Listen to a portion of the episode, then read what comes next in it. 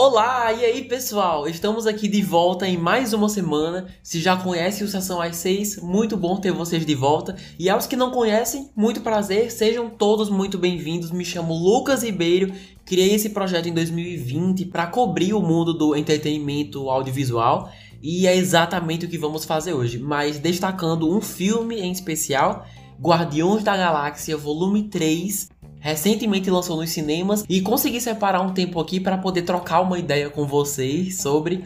É, infelizmente não consigo ter todo o tempo que gostaria para destrinchar tudo desse filme, porque temos muita coisa para conversar. Vou tentar o máximo aqui, mas com certeza vou acabar deixando alguma coisa de lado, algum personagem, alguma cena importante. Mas se vocês acessarem as redes sociais do podcast, podem continuar trocando ideia e até ter um contato maior. No Instagram estamos como arroba sessão às 6, no YouTube como podcast sessão às 6 e no TikTok como arroba pod sessão às 6. Então só acompanhar por lá, mandar uma mensagem que adoro saber suas opiniões. Vai lembrar também que o papo será com spoilers. Vou falar um monte de coisa que acontece no começo, no meio, no fim. Então, se ainda não viu e não quer saber o que acontece, olha, recomendo primeiro assistir o filme com calma e depois escutar o podcast, beleza? Bora lá então com a sinopse de Guardiões da Galáxia, volume 3. Espero que gostem. Peter Quill deve reunir sua equipe para defender o universo e proteger um dos seus, se a missão não for totalmente bem sucedida, isso pode levar ao fim dos Guardiões. O diretor aqui e roteirista é James Gunn, que tem se tornado cada vez mais popular, não só sendo o maior responsável por toda essa equipe, desde o primeiro filme até o especial de Natal, mas também é um dos responsáveis aí para remodelar a DC nos próximos anos, sendo esse filme seu último projeto com a Marvel, pelo menos por hora. Também já fez o último Esquadrão Suicida, a série maravilhosa do Peacemaker. Enfim, o homem já fez bastante coisa aí. Pessoal, seguinte, a melhor forma que encontrei de me organizar aqui foi saindo um pouco da nossa ordem normal, que faço toda semana. Então, queria começar primeiro pelos pontos principais, aqueles momentos da história que preciso comentar logo antes de qualquer coisa. Então, bora lá. Primeiro de tudo, eu sabia que ia ser uma história mais dramática, os trailers já tinham essa vibe, então já estava esperando. Mas o que eu não estava esperando era como o filme é dark e às vezes até perturbador mesmo. No caso, nas sequências envolvendo os flashbacks do Rocket mais jovem. Pessoalmente, eu gostei dessa escolha. Foi uma mudança de tom bem diferente do que estamos acostumados com os Guardiões e com a Marvel mesmo nos últimos anos. Mas algumas cenas foram muito tensas, mano. Tipo aquela revelação de que o Rocket estava preso com criaturas meio animal, meio robô. Foi tipo uma mistura muito macabra daqueles animatrônicos de Five Nights at Freddy's. Não sei se vocês já jogaram com aqueles brinquedos deformados de Toy Story 1, sabe? Fiquei muito surpreso. Tem também uns momentos específicos, como a parte quando ele pula para arranhar o rosto do alto evolucionário depois que todos os seus amigos morrem. Aquele jeito como foi filmado foi muito direção de filme de terror. A outra cena no final, quando arrancam o rosto dele, né, o rosto do vilão, por ser uma máscara, também me lembrou muito um filme de terror por ser uma abordagem mais gráfica. E assim, James Gunn já se mostrou super disposto a contar histórias mais pesadas, então a minha surpresa não vem disso, mas, mas sim ver isso ser aprovado e aplicado na Marvel, né? Aí já é diferente, justamente por ser incomum nessa franquia. É, ainda é um filme Marvel, tem lá suas piadas e as grandes batalhas com efeitos especiais, mas escolher destacar uma história tão triste e pesada me surpreendeu bastante. Gostei. Uma outra surpresa que vale ser comentada aqui foram as cenas de ação. Mano, tem bastante ação nesse filme e todas sequências muito bem coreografadas. Mas eu destaco a primeira, que começa do nada, logo no início, do Adam Warlock invadindo Nowhere, né? Ou então lugar nenhum, aquele planeta, e enfrentando um por um, lutando com o Groot no ar, quebrando o braço da Mentes. Foi muito caótico esse começo. E trazer uma cena assim tão cedo foi uma ótima escolha para atrair a atenção do público logo de cara. A cena no terceiro ato também, deles todos num corredor enorme, lutando ao mesmo tempo contra os minions lá do alto evolucionário, em um take longo, né, com poucos cortes, ou nenhum corte, não sei, foi extremamente bem coreografado, com a câmera se movendo toda hora para a gente acompanhar cada um, né, tendo ali seu momento de brilhar. Assim, foi incrível. É, sequências bem dinâmicas e coloridas do jeito que os Guardiões da Galáxia merecem. Agora, minha última surpresa, aproveitando aqui o momento, foi que simplesmente ninguém morreu. Assim, James Gunn tá há meses dando sinais de que sinais bem explícitos de que por esse ser seu último filme dos Guardiões, que teremos consequências, que é o final de uma jornada dos personagens que nós conhecemos, que nem todos vão sair inteiros e não sei o que, e somando também com o Dave Bautista, que faz o Drax, saindo por aí falando que já deu de interpretar esse personagem e agora quer tentar ser um ator mais sério e blá blá blá, eu tinha certeza que no mínimo duas pessoas do grupo iam morrer sendo meus palpites o Drax, né, óbvio, e o Peter Quill. E terminou o filme e ninguém morreu. A, a, minha surpresa vem mais do fato deles terem feito toda uma preparação psicológica durante meses para na hora não ser nada disso. Mas assim, é, sendo 200% sincero com vocês, eu fiquei tão aliviado que ninguém morreu, juro, assim, eu entendo de verdade quem saiu do cinema indignado por não ver as consequências que foram prometidas, entre aspas, mas como eu tinha certeza que alguém ia morrer, foi muito fácil me apegar ao que estava acontecendo, né? A história. Tava tão imerso e investido que o meu apego aos personagens era constante, a todos os personagens. E só quando terminou que, que eu consegui relaxar, sabe? Os perrengues que todos eles passam é tanto que para mim terem saído vivos foi uma recompensa por tanta tensão. Ou seja, como a jornada foi caótica, o destino serviu como uma recompensa pela jornada. Não sei se estou sabendo explicar direito, mas o que eu estou querendo dizer é que não me sinto enganado por ninguém ter morrido, certo? porque ainda assim conseguiu ser um filme com muitas consequências, né? Eles deixam claro que ninguém ali é invencível. Temos também o que? Um planeta cheio de famílias inocentes que explode, né? Aquele contra-terra, né? Alguma coisa assim. Então, o roteiro encontrou outras maneiras de avançar a história e trazer consequências sem necessariamente precisarmos perder alguém da equipe, sabe? E funcionou. Do jeito que foi feito, funcionou para mim. Agora, sobre as mensagens e comentários sociais.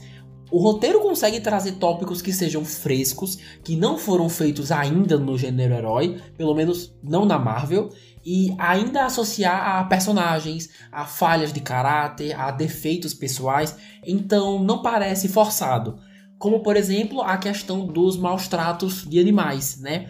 É a crueldade contra os animais, que mesmo por si só, já sendo super interessante e diferente, ainda assim isso dá espaço para outros comentários, como o fato de muitas pessoas terem a tendência de quererem forçar a mudança que querem ver no outro, ao invés de abraçarem a realidade como ela é e tentar fazer o melhor que puder com isso. Inclusive, é uma ótima mensagem que todos nós podemos levar para a vida de tão profunda e importante que ela é. Vemos isso no Alto Evolucionário e na sua relação com o Rocket, que é, é uma relação mais óbvia, né, de perceber isso, mas também na relação entre o Peter e a Gamora, em que ele também tentou forçar o ideal da Gamora perfeita em cima de uma versão do passado que nem sabe seu nome. E no final, ele precisou abrir mão disso para conseguir seguir em frente, né? Tanto que sua jornada no filme termina saindo da equipe e voltando para a Terra, focado mais em si mesmo e na família que não vê desde que era criança, no avô, enfim. É, a questão é que essa ideia de amar e aceitar as pessoas como são e não como você gostaria que elas fossem, realmente é aplicado em múltiplas camadas, com diferentes situações e personagens, quando a gente para para pensar. Também tem outras mensagens, mas que também estão nos filmes anteriores, sobre a família não precisar ser a de sangue, mas sim aquela que está do seu lado, né? Que te apoia, a, família que a vida deu, digamos assim, apesar de todas as diferenças. E nesse filme vemos isso de sobra. Eu acho que é uma marca registrada dos Guardiões e que eu acho muito bonito.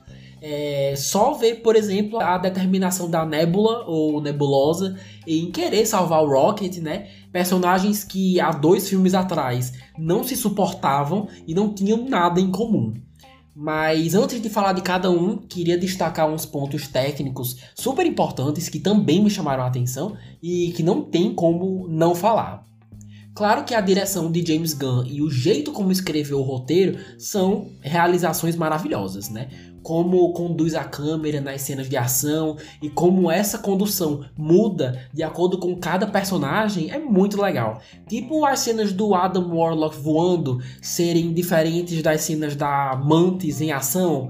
E essa individualidade é resultado de um diretor muito preparado, então não tenho como negar isso, é um ponto positivo. Porém, os destaques mesmo vão para a fotografia, trilha sonora e os efeitos especiais. A maior parte do filme é colorido, tem cor, mas as sequências naquele planeta orgânico, que eu não vou lembrar o nome agora, é, mano, a paleta de cores era de se encher os olhos. A arquitetura branca e laranja contrastando com seus macacões vermelhos foi uma ideia muito legal é, gostei tanto que se o filme fosse só naquele planeta, para mim não teria problema algum. E nota 10 também para a trilha sonora, né, pessoal? Uma marca registrada dos Guardiões é a maneira como suas aventuras sempre são cheias de músicas excelentes e aqui não é diferente. O mesmo efeito que teve em mim quando ouvi a trilha sonora de Peacemaker foi igual aqui. Ou seja, músicas que se não fossem escolhidas pelo James Gunn, eu provavelmente nem iria conhecer ou dar uma chance por estarem muito fora do que eu escuto normalmente.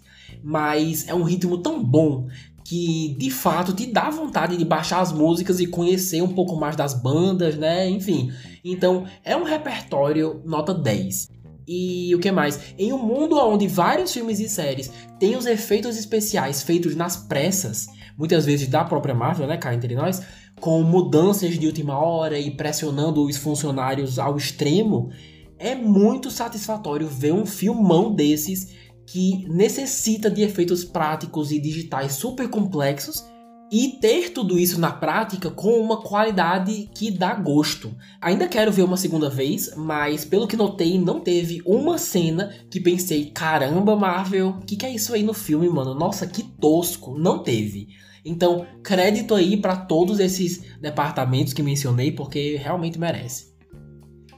Beleza, agora os personagens. Vou cobrir o máximo que conseguir, tá? É, começando pela dupla.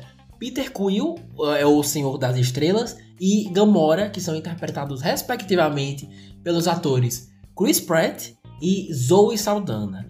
Por mais que eu goste da versão da Gamora que morreu em Guerra Infinita, é, e realmente foi uma sequência impactante, essa aqui é mais interessante. Porque não conhece os Guardiões, não tem aquele apego emocional que nós temos, e a Gamora do, do passado teve. Não viveu nenhum romance com o Peter, é desconfiada, faz tudo pelo dinheiro é uma saqueadora, né? A própria pirata espacial. E gostei desse lado mais durona e violenta, que claramente não abriu mão 100% dos seus hábitos e costumes, sendo filha de Thanos, né? É, achei interessante que no final não terminaram juntos, reforçando a ideia de que ela não é quem ele se lembra, porém ela vê o que a Gamora que morreu em Guerra Infinita viu nele, né? Toda a bondade, o espírito de liderança, é, o charme, né? Por que não?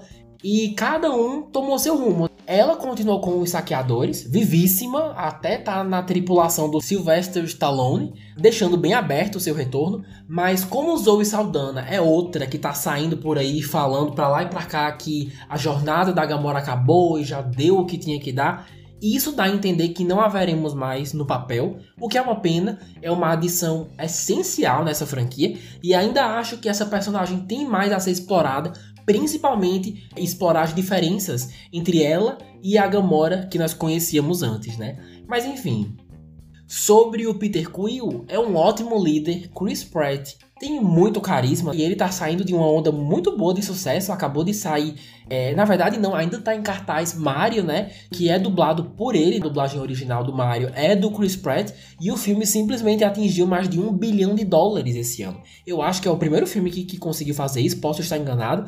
E aqui está ele de novo sendo protagonista em mais um blockbuster. Então, repetindo, Chris Pratt tem muito carisma, é, ele sabe se virar nas cenas mais cômicas e nas dramáticas, e consegue dominar os dois com muito convencimento, e, e é muito nítido como a perda da Gamora afetou a sua vida, e começar o filme bêbado, precisando de ajuda para voltar para a cama, foi uma escolha que não estava esperando, e sair disso para vou dar o meu sangue para salvar meu melhor amigo, acabou sendo uma postura bem necessária, né? E que diz muito sobre o quão disposto ele tá para salvar aqueles que ama. É, como falei antes, no final acaba decidindo tirar um tempo para si e voltar para a Terra e reencontrar o avô, sendo mais um aí com chances de retornar no futuro. Logo em seguida temos ele, né, o dono do filme, Rocket Raccoon, com a voz do super talentoso Bradley Cooper. É, mas quem fez a captura de movimento, vale lembrar, e até deu a voz do Rocket nos flashbacks, né, como criança, foi o Sean Gunn, que é o irmão do diretor James Gunn, que também é o Craiglin, sabe aquele cara que tá aprendendo a usar aquela flecha louca? Pronto, é ele. Ele que fez tudo isso. Mas focando aqui no Bradley Cooper, eu nunca vou saber como que ele faz a voz do Rocket, cara, porque a voz do Bradley é uma coisa, se vocês prestarem atenção, e quando ouço o Rocket, para mim é outra coisa completamente diferente. O cara desaparece e vira o personagem. Isso só pela voz, né? É, então, assim, se eu não vejo o nome dele nos créditos, mal dá para saber que ele tá ali no elenco. E isso é algo positivo, né? Sinal de que é bom no que faz, é um ótimo ator, todo mundo já sabe disso, e esse filme é mais um exemplo. Sobre o Rocket mesmo, mano, é o meu personagem favorito. Ele e a, e a Mantis, na verdade. Amo os dois.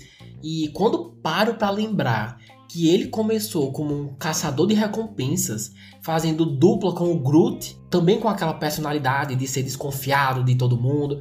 Agora terminou a trilogia vivo, graças a Deus, e sendo o líder da nova formação dos Guardiões. A gente vê como houve um crescimento aí. Terminei o filme o admirando ainda mais, porque como conseguiu ser o destaque da vez, vemos menos do seu lado engraçado dos filmes anteriores e bem mais da sua vida, da sua infância, com os flashbacks muito tocantes em que foi através das experiências genéticas loucas do alto evolucionário que se tornou o Rocket que conhecemos.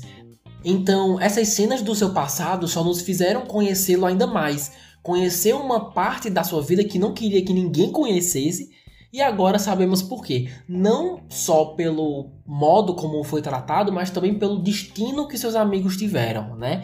E que no fim das contas ele foi o único a fugir e sobreviver. Cara, tem uma fala incrível da Layla, né? Aquela. É um furão? Eu não, eu não sei o, o nome do, do animal. Mas enfim, a Layla, a primeira que morreu, quando o Rocket tá indo pro céu, ela fala uma coisa incrível. Eu não vou lembrar exatamente as palavras certas, mas foi algo tipo: existem mãos que nos criaram, mas existem também as mãos que nos guiam. Alguma coisa assim. Nossa, James Gunn tá de parabéns, viu? Tem umas falas nesse filme que dava vontade de pausar e voltar para escutar de novo e ficar refletindo nos significados. Nossa, muito bom. Agora, continuando com o trio, bora lá. Mantis, Nebula ou Nebulosa e Drax, interpretados respectivamente pelos incríveis Paul Clementieff, Karen Gillian e Dave Bautista.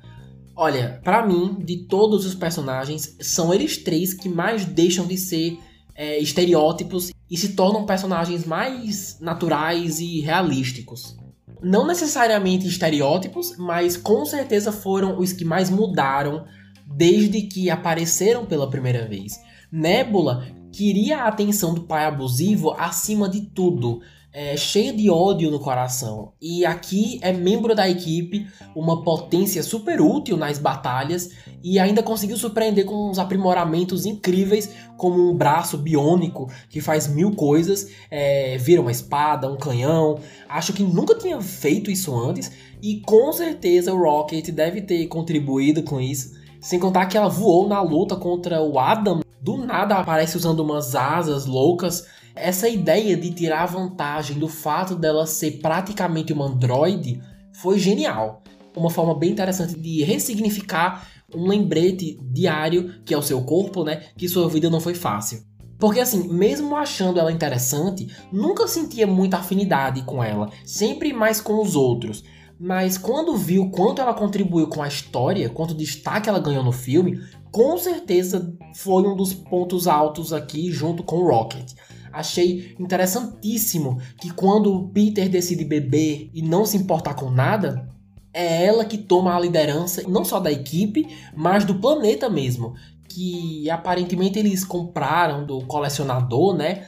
Mas eu fiquei na dúvida, o Thanos não matou o colecionador, gente? Não entendi nada, mas beleza. E essa postura de tomar a frente e orientar as pessoas, nossa, mano, adorei que isso veio dela, né? Um baita desenvolvimento de personagem.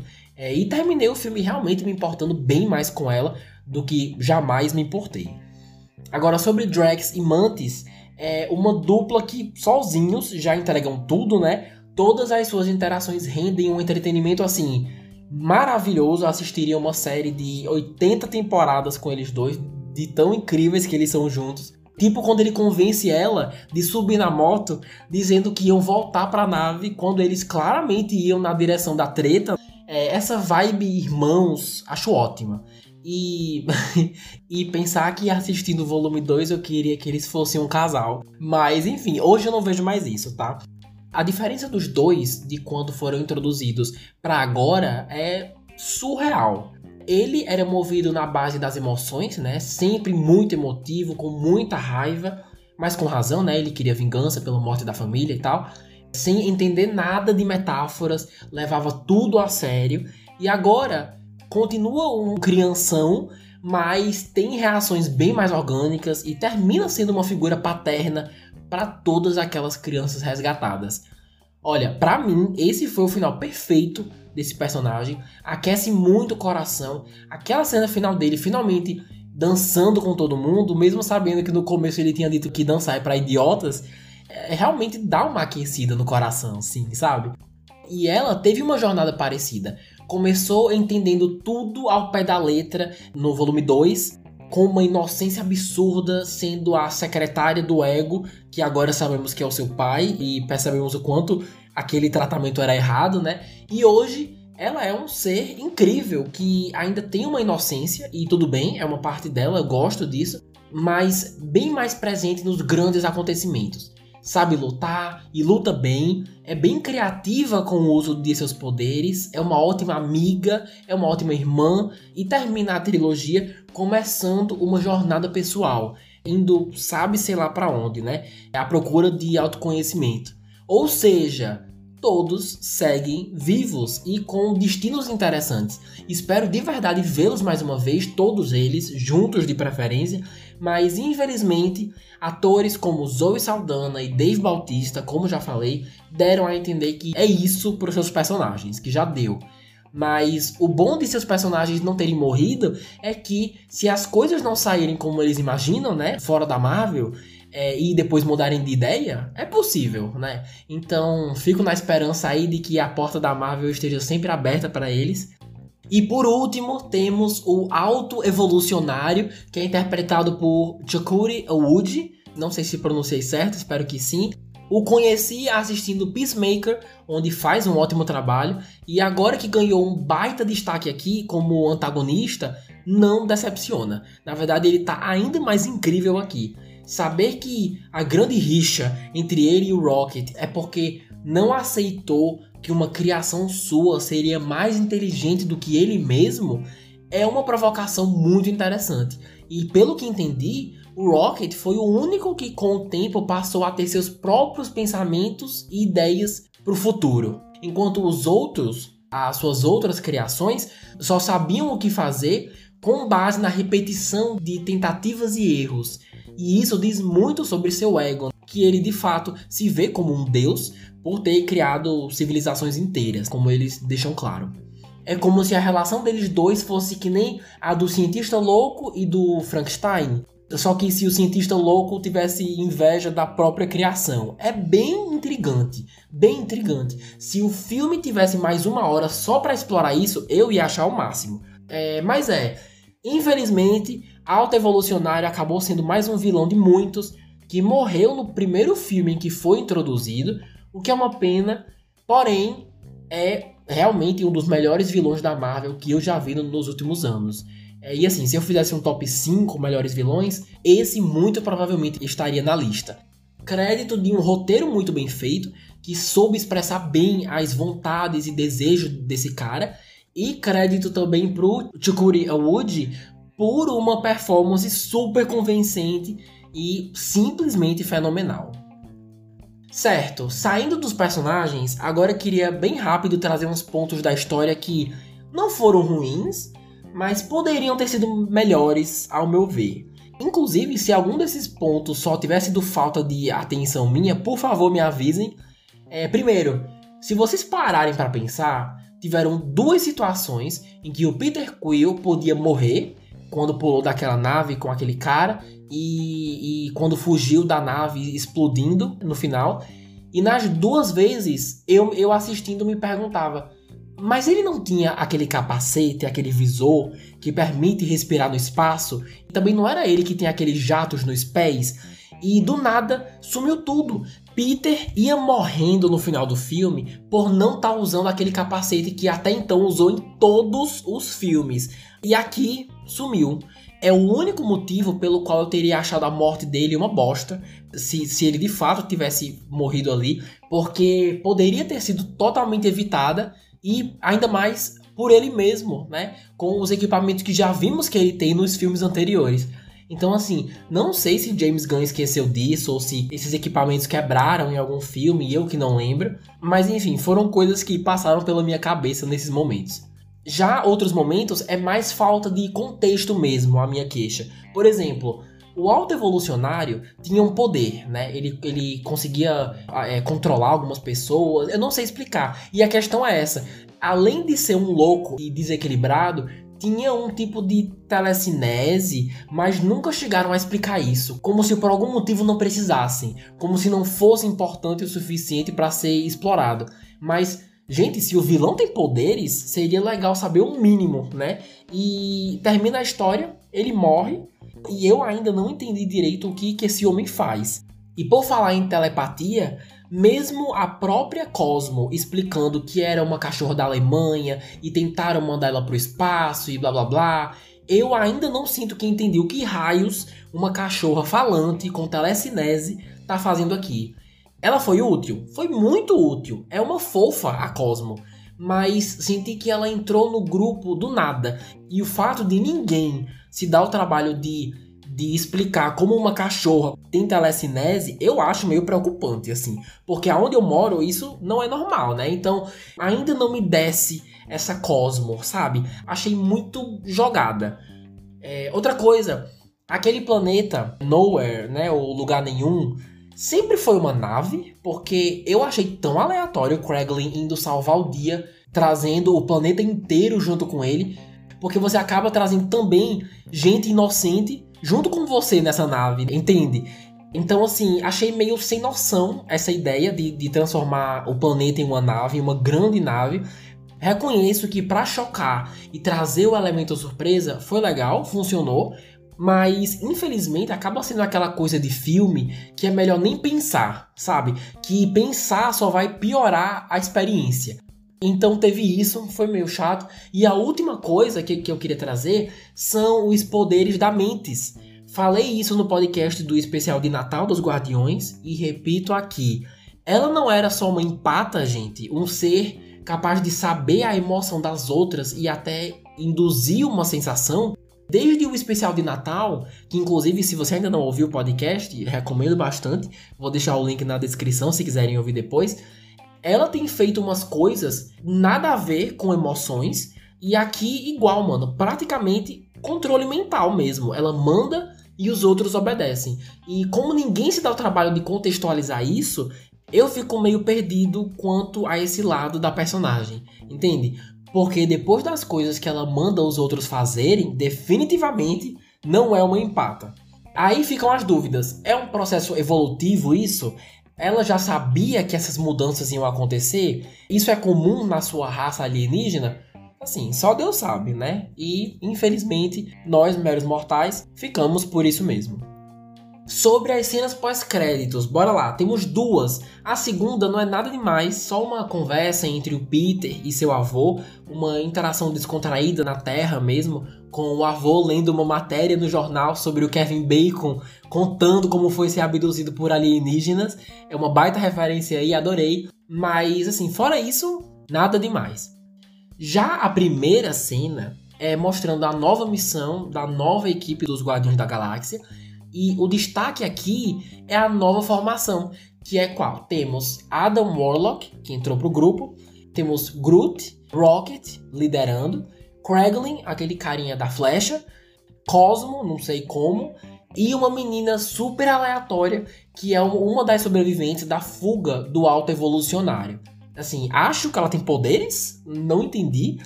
Minha primeira reação com essa formação foi que coisa fraca, meu Deus. Que informação meia boca. Eu faria o quê? Traria de volta Mentes e Nebula, manteria Groot, Adam Warlock e Rocket e deixava a menina estranha, o Kraglin, Cosmo como reservas ali no canto, que nem num time de futebol mesmo. Ah, e, e, depois de um tempo eu traria de volta também o Peter, porque bem no finalzinho mesmo da última cena pós-créditos aparece uma frase dizendo que o Senhor das Estrelas vai retornar. Então, com certeza o veremos outra vez. Minha única questão com o personagem do Adam Warlock é que, apesar dele ser visualmente interessante, ele me lembra muito a Capitã Marvel. Não sei se vocês tiveram a mesma impressão. Ah, mas ele é fiel aos quadrinhos. Mano, ele lembra muito, muito. Emite uns raios pelas mãos, consegue voar até mesmo na atmosfera, né? Isso não é um problema para ele, como vimos na prática. É super forte também. Então, se ele é igual a ela, não seria melhor se a Capitã Marvel só entrasse pro grupo? Eu acho que ela super combinaria com a vibe do, dos Guardiões. Acho que seria muito legal de assistir. E também já foi feito nos quadrinhos essa participação dela no grupo, então ainda por cima estariam sendo fiéis ao material original. Acho que o Adam também já foi membro nos quadrinhos, mas enfim, são seres tão parecidos que não vejo a necessidade dos dois existirem na Marvel. É, ainda mais os dois sendo seres da parte do espaço, né? Se fosse um no estilo espionagem ou estilo magia da Marvel e outro no espaço, aí beleza. Mas os dois seres são da parte do espaço, com missões intergalácticas, enfim. Então, espero muito que essa formação mude e mude para melhor, né, no futuro, se Deus quiser. Agora vamos falar dos números. Depois de dar uma olhada nos sites Wikipedia e Box Office Mojo, tenho aqui a informação de que o terceiro Guardiões da Galáxia custou mais de 250 milhões de dólares para ser feito. Até para os padrões de Hollywood isso é considerado caro. E até o momento arrecadou mais de 384 milhões de dólares. Lembrando que só faz umas duas semanas que entrou em cartaz, ainda tem muito chão pela frente, pelo menos até lançar a Pequena Sereia e Homem-Aranha através do Aranha Verso. Mas queria aproveitar esse momento para dizer que eu soube que algumas pessoas que foram assistir o filme não encararam o tema violência contra animais tão tranquilo assim, pelo menos não do jeito como foi abordado. Vi na internet que teve gente que saiu no meio do filme, ou então até terminou de ver, mas não consegue ver mais de uma vez. E já que o filme custou tão caro, será que não deveria ter tentado apelar mais para o maior número de pessoas? Assim, eu amei a experiência. Para mim, todos os temas foram bem abordados, bem feitos mas eu sou só uma pessoa, né? A fórmula do sucesso da Marvel é contar histórias que possam ser assistidas por várias pessoas várias vezes, ou seja, ser reassistido várias vezes. Mas se uma parte desse público teve gatilhos envolvendo o tema crueldade animal, será que é uma história feita para ser reassistida por todos? Nem quero aprofundar muito isso, até já dei meu ponto de vista, mas repetindo, sou só uma pessoa e para a bilheteria ser um sucesso, e eu espero muito que seja, precisamos de milhões. Vocês, por acaso, conhecem alguém que não gostou dos temas que o filme trouxe? Isso estragou o filme para essa pessoa ou não? Me conta no Instagram, arroba sessão mais 6, que eu adoraria saber os pontos de vista de vocês sobre isso. Bom, no geral, apesar de continuar bastante engraçado e descontraído, de longe, Guardiões da Galáxia Volume 3 é o filme mais tenso e pesado da trilogia, e eu diria até da Marvel como um todo mesmo. Como falei, tem seus momentos descontraídos, o humor do James Gunn tá bem dosado aqui, não é excessivo, o que é ótimo, mas sem dúvidas, o que mais marca nessa nova aventura é o drama. Drama do passado dos personagens, da sensação constante de perigo, de saber que essa é a última vez que essa equipe maravilhosa vai estar junta. E, e, claro, drama por parte do vilão também, né? Com ideologias bem assustadoras e sendo colocadas em prática. Se ainda não assistiu e vai dar uma chance, tenha certeza de que os temas que discutimos hoje não são um problema para você ouvinte, tá bom? E se forem levar crianças pequenas, digo a mesma coisa, mas pelos tons de terror nos flashbacks mesmo, né? Garantam que seus filhos, seus sobrinhos vão ficar tranquilos com tudo que é mostrado aqui, porque dependendo da idade, né? Não sei. Vi uns comentários dizendo que esse é o melhor filme pós Vingadores Ultimato e eu concordo parcialmente. Para mim, esse filme e o Homem-Aranha Sem Volta para Casa dividem essa posição com sucesso. Ambos são excelentes. No fim das contas, amei volume 3. Espero conseguir assistir mais uma vez nos cinemas. É um ótimo exemplo de que ser um pouco ousado pode ser justamente o que falta para transformar um filme bom da Marvel é, ou um filme ok em um filme excepcional. E aqui ousam na medida certa me agradou bastante. É, façam uma oração aí para Marvel continuar indo nessa direção e não na de Quantum Mania, porque naquele lá só ladeira abaixo. Nesse aqui eu me emocionei, chorei, fiquei investido do início ao fim e fico triste que James Gunn não esteja mais tomando conta dos Guardiões, porque achar alguém que continue da onde ele parou e ainda que entenda a vibe dele e continue nessa coerência não é para todo mundo, definitivamente. E assim, meus queridos amigos, vamos chegando ao final de mais um podcast.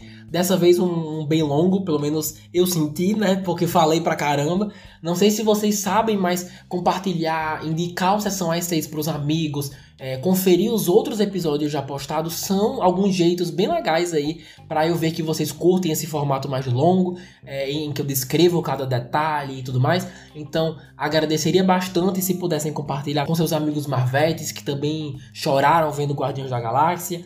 Também estamos nas redes sociais, como falei no início, é, Instagram, arroba Sessão às 6, YouTube como podcast Sessão às 6 e TikTok como arroba pod Sessão às 6. Por lá fica mais fácil saber o feedback de vocês, então corram lá que serão bem-vindos. Aos que escutaram até aqui, muito obrigado. Vou me despedindo de vocês.